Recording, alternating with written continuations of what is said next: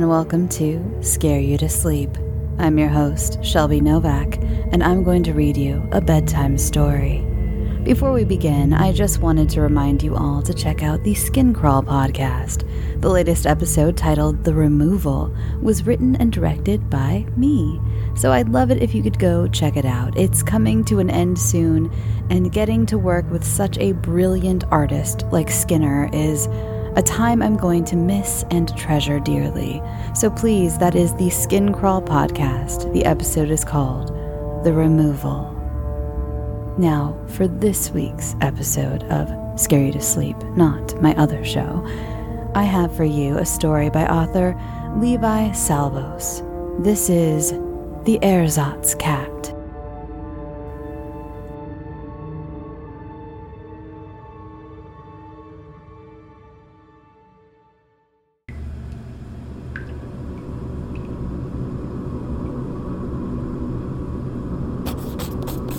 The method goes as follows. Prepare the corpse by repairing whatever fatal injury led to the subject's demise. Keep the body stored in a dry environment of temperature ranging from 36.12 to 37.8 degrees Celsius. Restrain the subject as necessary for the act of resuscitation. Isolate subject's DNA pattern and acquire an adequate supply of stem cell from another member of the subject's species. Preferably, these cells ought to be harvested from a child/parent relation or other near relative. Create a solution of formaldehyde and... Why the hell are you writing this? The deep voice purrs from its feline frame. You've tried this technique already. It failed. I glare. You're alive, aren't you? I growl with impatience, ignoring the small creature to continue with my work. But I am not what you meant to bring back. Mephistopheles croons from the cat's mouth, his perfectly human voice reaching a depth the house cat's vocal cords could never naturally reach. I glance at Mephistopheles' body. All hair has fallen off the animal's skin, an unanticipated side effect of the procedure. A nasty bruising scar decorates its face, where I had accidentally struck it with my car nearly 2 weeks ago. Faint guilt wells up in my gut as I look over the profane being, who I had buried secretly in my backyard, whom I had raised again to test my theory, whose owner had plastered posters of its face on every telephone post in town, bearing the simple caption, "Lost Pet." I made a mistake, I reply to the demon's taunting. I can make it work. What are you going to reanimate next, dearest friend? A squirrel?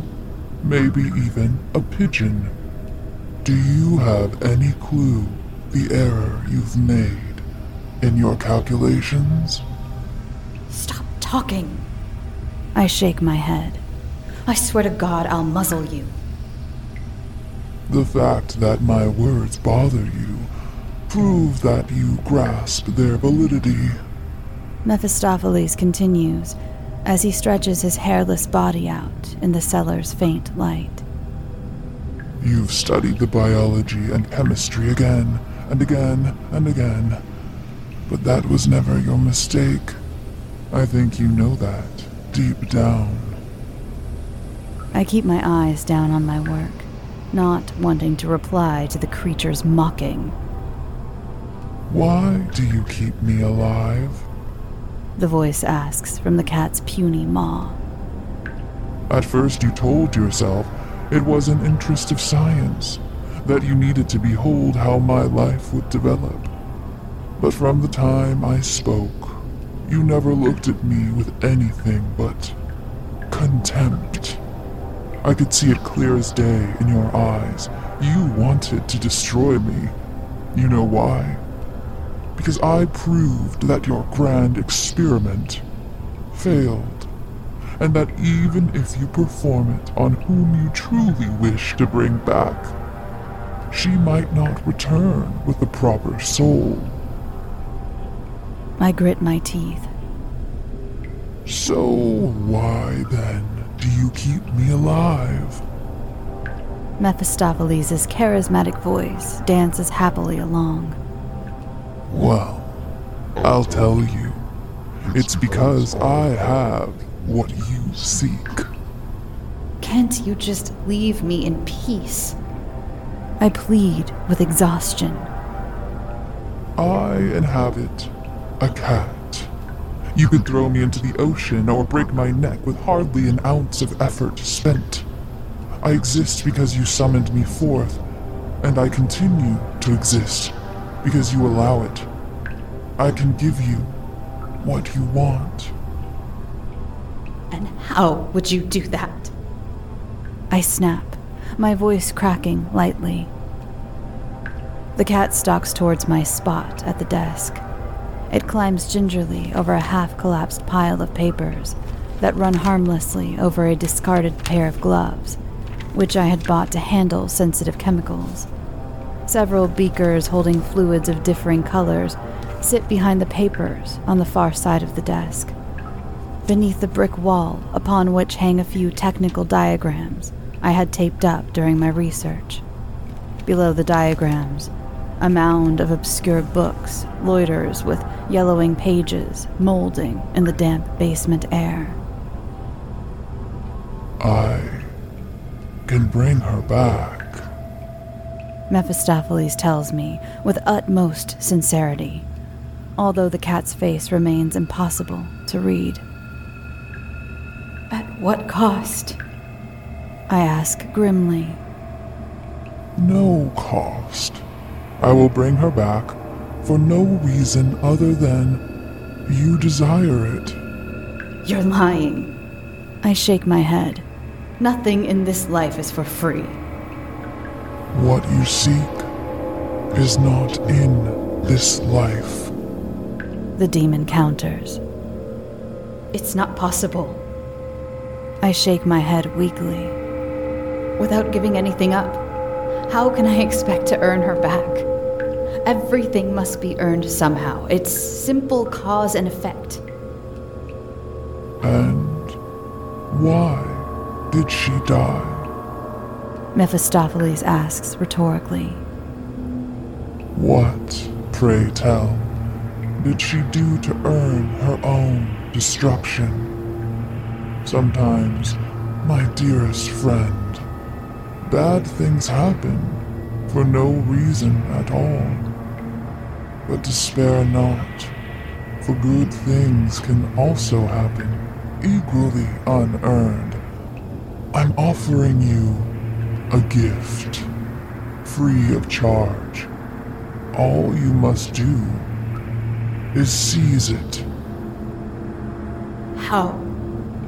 I moan, my desperation breaking through my distrust of the demon. It's not too hard, he assures me. Just follow my simple instructions, and you'll have your daughter back in just a couple days. Tell me. The method goes as follows.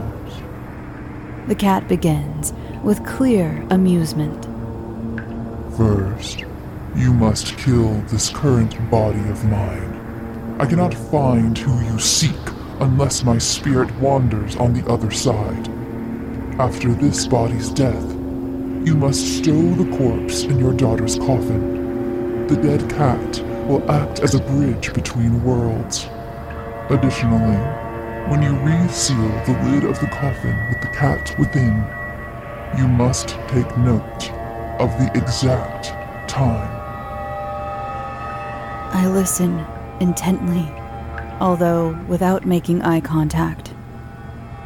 As for the second step, Mephistopheles continues, you must bring your daughter's body deep into the woods, where there is no human within earshot. There, you will burn her body, you must watch the entire occasion. And once the fire dies naturally, you will cast the ashes into a sea or lake where they can never be recovered. Why? Because nobody can re-enter life until all physical traces of their past life have been obliterated. I say nothing, and in my silence the animal continues its instructions. Finally, you will return to the coffin in which you sealed my remains. Within 6 minutes of the 14th hour after you close the coffin, you will open it up. If you waited too long, or too little, or failed to follow any one step of my instructions, the ritual will likewise fail, and you will only find a dead cat within the box. If you are successful, however, your daughter will be alive and well in the coffin, just as she was the morning of her death. That's it? That's it. The demon nods. And I must defile my own child's grave. Oh, come now. Mephistopheles laughs. Surely if you tried your scientific little experiment, you'd have done the same. You can't make an omelet without breaking some eggs. You said there wouldn't be a price. I grumble with annoyance. Digging up a body in exchange for its life? That's not a price. That's tearing off the wrapping paper. I shake my head, looking briefly over my papers of calculations and meticulously drawn conclusions. Then I turn to the possessed cat that I couldn't even bring properly into this world. You have a deal. Excellent. Mephistopheles purrs eagerly. If you like, I can accompany you to the cemetery. Keep a lookout for you. Fine, I reply, leaving the room to fetch my shovel. All along the way, the cat follows at my heel, a clear spring in its step.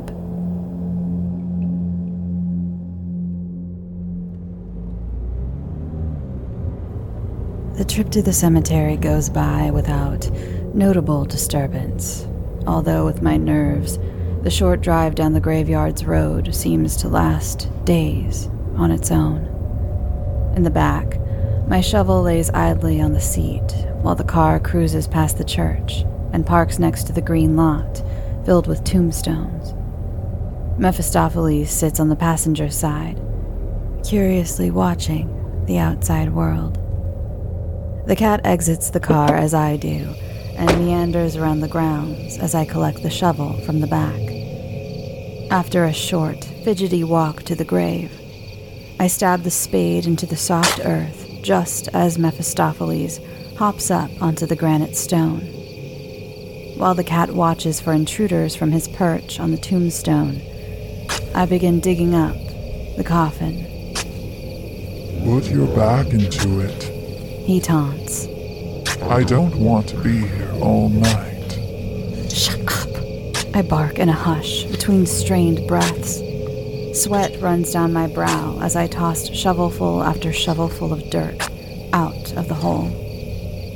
The task quickly wears through the night, until the earliest dawn peeks up over the trees.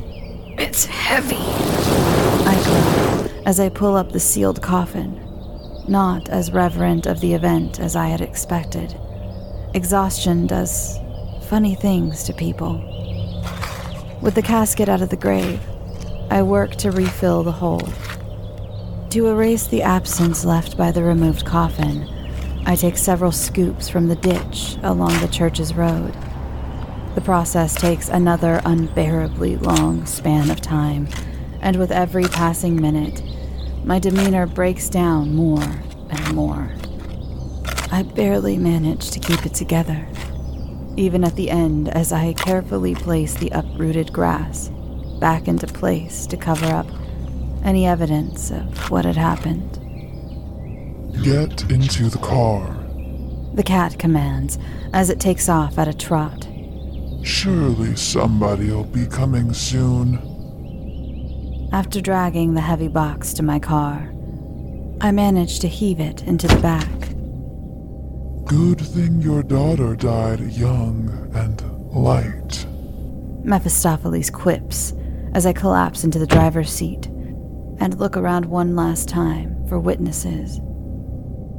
You're all good, Mephistopheles assures me. Just drive. Without further prompting, I steer the car back home. The shovel now sits at the top of the ornate box, where it shakes with every bump in the road. Again, the cat just watches the scenery idly roll by. Back at the house, I park the car in the garage and shut the door. Once concealed, I pull the coffin out onto the concrete floor. My heart threatens to pound through my chest as I run my hand over the face of the casket. You might want to rest before this next step, the cat cautions. No more waiting. With that, I lean forward to the casket. With a deep breath, I run my fingers under the lid, feeling the latch that will open up the sealed box. For just a moment, I remember shutting it, where I stood in the funeral home, with my face cast down to the cheap carpeting at my feet, choking back tears. I unfasten the hatch, and the coffin flips open. I nearly pass out from the stench. God! I gasp, tearing my eyes away from the casket's contents. Be strong, the feline comforts me lightly. It'll be over soon. Trying to keep my eyes away from her, I lift her from the casket to set her on the garage floor. Her body feels unnaturally rigid to the touch, as though it's dried into a husk. A tremble runs through my hands, and I feel lightheaded as I place her on the concrete below. So far, so good, Mephistopheles says quietly. The hardest part is nearly done. Now, place me into the box. After taking a moment to compose myself, I follow the cat's instruction and place it in the center of the open coffin. You know what comes next? The demon asks. I kill you, I reply. I bring my daughter out into the woods to destroy her corpse, and I return to open this box in 14 hours. If all goes well, we'll not meet again. He nods. I guess, I say quietly. Thank you. I mean it. The cat doesn't reply, watching me intently. With a shaky movement, I run my fingers around the cat's throat. Its bald skin feels unnervingly human to the touch, and I struggle to collect my strength. I break the cat's neck. Letting go and gasping, I pull my arms into my torso, where they wrap around me in a hug. The cat lies on the casket floor, with its neck bent at a sickening angle, and the slightest shade of a smirk resting on its lips. Momentarily at a loss, I just sit in the garage with silence pounding mercilessly at my ears. I choke back vomit as I stare off into the invisible distance, blocked by the barren garage walls. Eventually, that horrid, rotting odor motivates me to continue my task. I make a quick note of the time, cursing myself for almost forgetting, as I shut the coffin tight with the animal's remains within.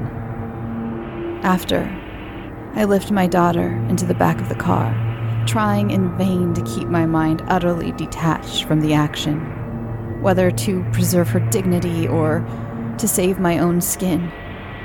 I cover up her remains with an old jacket from the house. Finally, I set a tank of gasoline I keep for my lawnmower in the trunk. With all that done, I open the garage door and climb back into the driver's seat. Whatever it takes, I say quietly to myself as I take the car out of the garage and down the familiar neighborhood street. A pedestrian a few houses down politely gives me a wave, which I return with a faint grimace. For a moment, I consider rolling the windows down to help with the smell, but stop myself out of fear of attracting attention with the stench. Turning my own attention back to my drive, I try to focus on keeping to the back roads. I drive alongside the highway on a small frontage trail, where I eventually turn off onto a dirt road that twists out into the countryside. Trees stretch up into the sky as the car turns into a wooded park area. I circle the lot a few times to make sure no other cars are present before I park. How can I get her out without being seen? I wonder aloud before coming to a simple conclusion. Glancing around the park, I hoist my daughter over my torso, so her head props up on my shoulder. Then, I cover her with the jacket. All in all, it looks like she fell asleep with me carrying her. Just a little hike, I tell myself as I lock up the car and pick up the gasoline tank. After looking around briefly and picking a trail I had walked a good while ago, I step into the woodside. The trail wraps around a sizable lake, all the while going up and down small hills in the terrain. With every slope, I realize just how much the dig wore me out. A dull aching has settled into my arms, and I repeatedly adjust the grip on my daughter to keep her from slipping from my exhausted grasp. Although I try to avoid looking or thinking of my child, my attention inevitably falls to my lifeless companion. I hate having to see her prettiest white dress, the one she had fought having to wear to her aunt's wedding, the one I thought she looked like a little angel in, the fine little cloth gown that now holds her decaying body in death. My eyes run with dread up to her face, which has lost its innocent beauty. Her own features have sunken in and lost their color, and I can see faint suturing over her lips where the embalmer had sewn them into a relaxed smile. Her head still lies on my shoulder, her brittle hair touching my skin. Every moment of contact makes me ill, and I have to tell myself over and over what I stood to gain. "Good morning." A passing hiker greets me casually, making me jump. "Good morning," I repeat in a murmur, trying and failing to relax. The hiker quickly passes out of sight, and after glancing to make sure she had indeed left, I turned off the trail and walk through the taller weeds for several hundred meters until I come to a small clearing. After setting my daughter down in the clearing, I scout out the area to make sure no trails pass closely by. The lake sits close to the clearing, but I find no other areas of interest nearby. Once I'm confident of our solitude, I set up a small stack of branches under her, uncap the gasoline, and pour the fuel over the body. "See you soon, sweetie," I tell my daughter quietly as I flick my lighter on and set the pyre aflame. I fall back onto my bottom as she burns away in front of me, wiping off tears that I cannot tell if the smoke has caused. I watch the cremation with shaken nerves. Words cannot convey how long that moment lasts. I look down towards the grass, terrified of actually seeing the flames swallow my child whole. A constant wave of heat presses against me, and I clench my teeth as I hold my ground. With my knuckles white over my clenched fists, I curse having to let go of her again, even if only to bring her back to me. Even as the fire inevitably smolders away, the wretched heat never quite leaves my skin. I finally raise my vision to the sight, seeing only a mound of red, glowing ash and embers before me. In time, these too lose their color and fade to a dull hue, just as the air loses its warmth in a bitter chill. Why didn't I bring the shovel? I ask myself, feeling idiotic. Knowing the lake lay only just outside the clearing, I grab a handful of the ash to toss out. Upon my return, I grab 2 handfuls, and then on the 3rd trip, an armful.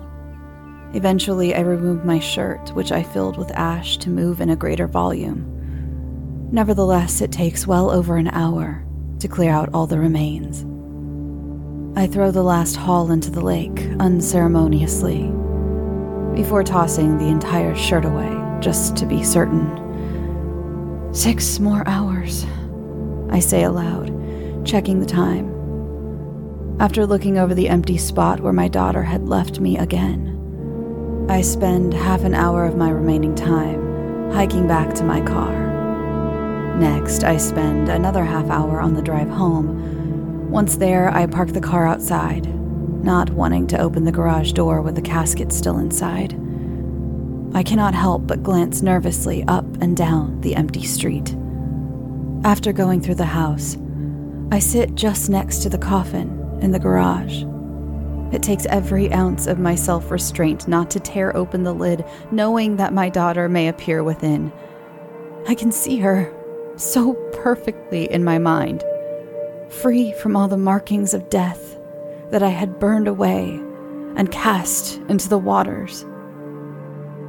Hunger growls in my stomach, a faint reminder that I hadn't eaten since yesterday. I refuse to move from the coffin's side, however, and watch over the motionless wooden box. Hours stretch by, and an agonizing crawl. I pace around the outskirts of the garage, mumbling to myself words that I forget even as I say them.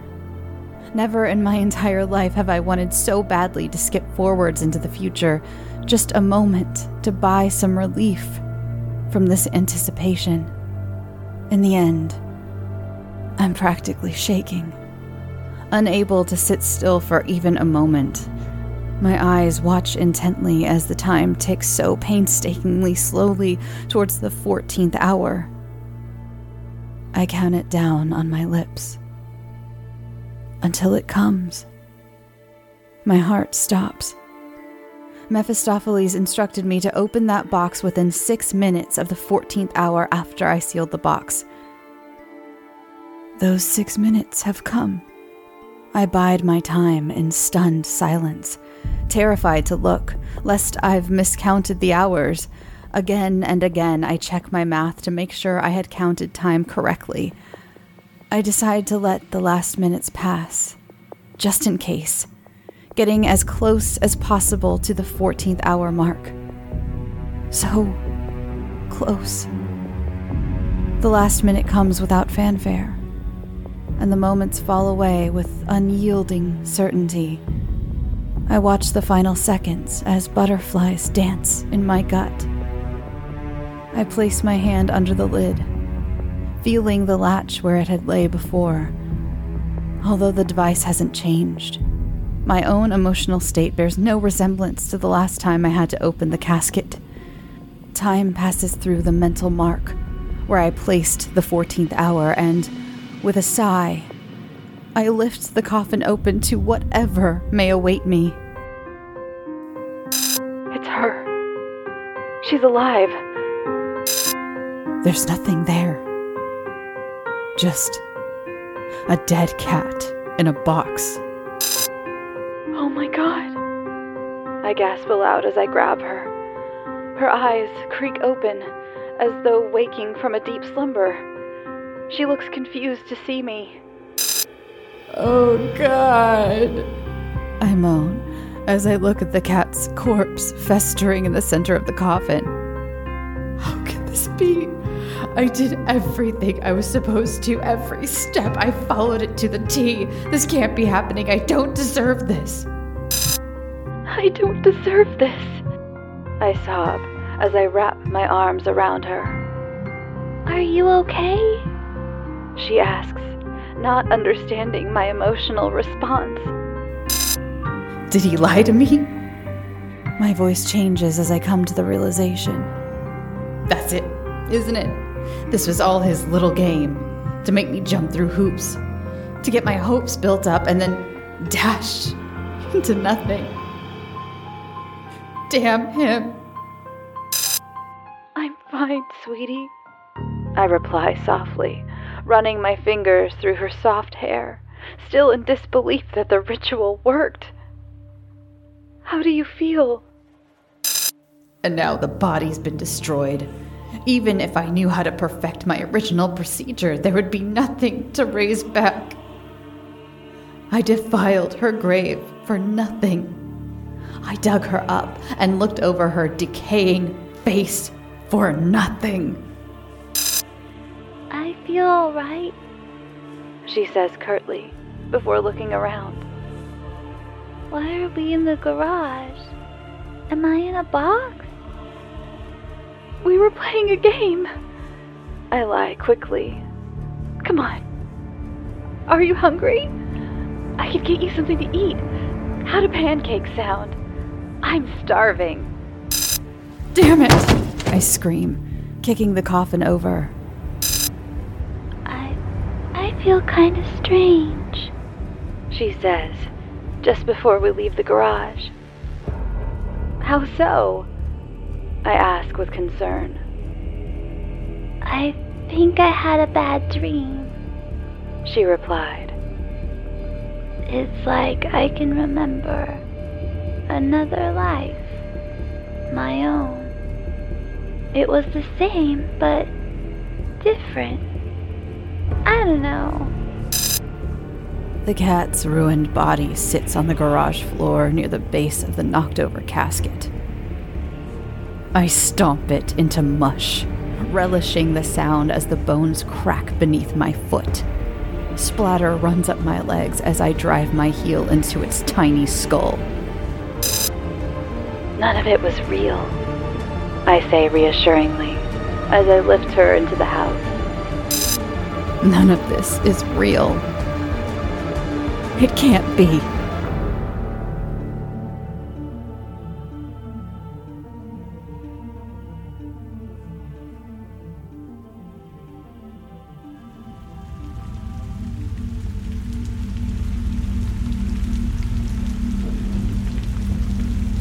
Thanks for listening. Thank you so much to the author of tonight, Levi Salvos. And if you'd like more of Scare You to Sleep, feel free to join the Patreon page. If for as little as $1 a month, you get ad-free episodes, and $3 and up, you get bonus episodes. So go check that out. And if you'd like to follow the show, you can follow it at Scare You to Sleep on Instagram and Twitter, and there is a Facebook group. Just answer the questions, podcast to make it easy, or you can throw in something more personalized, but just answer those questions so we know you're not, a bot or a scam artist. Or maybe you are a scam artist, but you're a fan of the show as well. Just make sure you're a fan of the show. We're just trying to keep out, anyone who's going to cause any trouble. so please don't cause any trouble. So, how did you feel about this week's story? I really enjoyed it. I mean, obviously I enjoyed it. I chose it. But for those of you who didn't understand the ending, I tried to make it as clear as possible in audio. I think it was a little more apparent when you read it on the page. So just in case you missed it, this is a Schrödinger's cat situation. And yes, that's what the story was inspired by. In fact, I have a couple notes about the story. This story revolved around two cliches. A scientist tried other methods to revive his dead daughter and a domestic cat that has a connection to the paranormal. Either it can sense evil or is influenced in some way by it. So we get a demon cat, a Schrödinger's cat ending, and I thought that was really neat to go between the two dimensions? Question mark? What do you think? Are these two things simultaneously happening? Do you believe in other dimensions? That's a question. But I really enjoyed this story. I thought that was a really cool ending, and it was a really cool concept to use around the traditional possessed, trying to bring someone back from the dead kind of thing. I don't know. I just really enjoyed it. And this one, by the way, I'm going to provide a link in the show notes to the story where you can read it yourself if that ending, if I failed as an audio producer and it was a little confusing. So yeah, you can check it out and read along yourself. And here we come to the point of the episode where I'm going to ramble a little bit, talk about what I baked this week. And I know some of you skipped this, so I will see you next week. Good night. And for those of you who'd like to stay, and I think I have quite a few new listeners at the moment, which is excellent. Welcome. I do a thing at the end of my show where I just kind of ramble about my week and talk about usually what I baked this week. It's a weird thing that just kind of evolved over the years. And I got rid of it for a while, and then everybody wanted it back. Oh, not everybody. Let's not get crazy. Everybody did not want it back, but lots of you did. So here we are. This week, I baked some lemon bars. I have been on such a citrus kick, I swear I'm being possessed by a scurvy-ridden pirate or something, because I have needed citrus so bad. And so I made lemon bars this week. I used the Preppy Kitchen recipe, and it was really good. It's very tart, which I like. It's not overly sweet, which I tend to find Preppy Kitchen's recipes a little overly sweet, and I really like him, though. I love his YouTube channel, but every once in a while I'll make some of his recipes, and they're just, like, cloyingly sweet, but this was not. His lemon bar recipe was excellent, and one reason I chose it was because his crust is, like, pretty thin with a thicker layer of filling. I don't like when it's almost even layers of crust and filling. I don't like a thick crust on my lemon bars. I like a thin crust, or it's usually like a shortbread. But I liked his because it was more filling to crust ratio. How do you like your lemon bars? What kind of ratio do you like? Do you like lemon bars? If you like citrus, I recommend them if you've never made them. They're pretty easy to make, actually. And again, kind of like the one thing I liked about last week, I talked about the Texas sheet cake. You pour the frosting on while it's hot, so it kind of gets done a little quicker. This does not get done quicker because you do need to let them chill. But you cook the crust, and while the crust is still hot, you toss on the filling and then throw it in the oven. The cooking process is pretty quick, but you do need to let them chill. They're best chilled.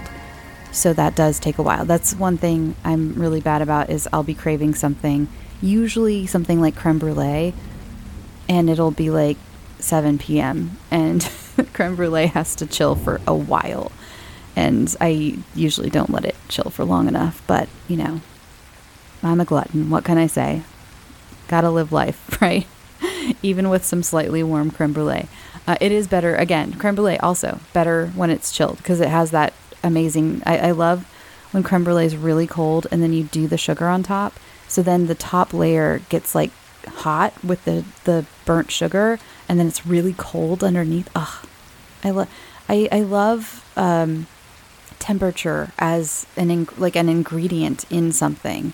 Like, I'm one of those people who, I cannot stand lukewarm food if I'm like receiving it at a restaurant, or if I'm getting it like if I'm heating up my own food. I will never send anything back. I don't send things back. I'm from the generation who watched the movie Waiting too many times, and I worked in the food industry. I don't send things back. There would have to be like a literal cockroach on my plate or something. But I will quietly be sad that my food is lukewarm, because I like, if my food's supposed to be hot, I want it like burning my mouth. And if it's supposed to be cold, I need it to be icy cold. No in-betweens. No in-betweens. Other than like maybe a sandwich. Sandwiches can be just kind of room temperature. That's okay. That's okay. Man, this week's ramble is like extra stupid. I apologize. Okay, I'm going to let you go because, again, this is just going off the rails. I'm talking about sandwich temperatures now. This is nothing to do with horror, and it's very silly. I hope you have an excellent weekend. I'm actually going to be doing something really special coming up, and I'm really excited to tell you about it. And it has to do, just a hint, I have a book waiting for me at home that I need to read. And that has to do with this upcoming cool bonus episode that I'm going to be doing probably in a couple months, I want to say. But it's really neat. Excited to share it with you. And yeah, like upcoming cool stuff for the show. And for those of you who were considering Patreon, I did post a life update video, and I posted the audio if you don't feel like staring at my face. Totally understand. So there is an option for that. But I did post a little life update on the $3 and up tier for Patreon. Sorry to put it behind a paywall. It's just, I don't know where to put it, and I didn't feel like making it public for reasons.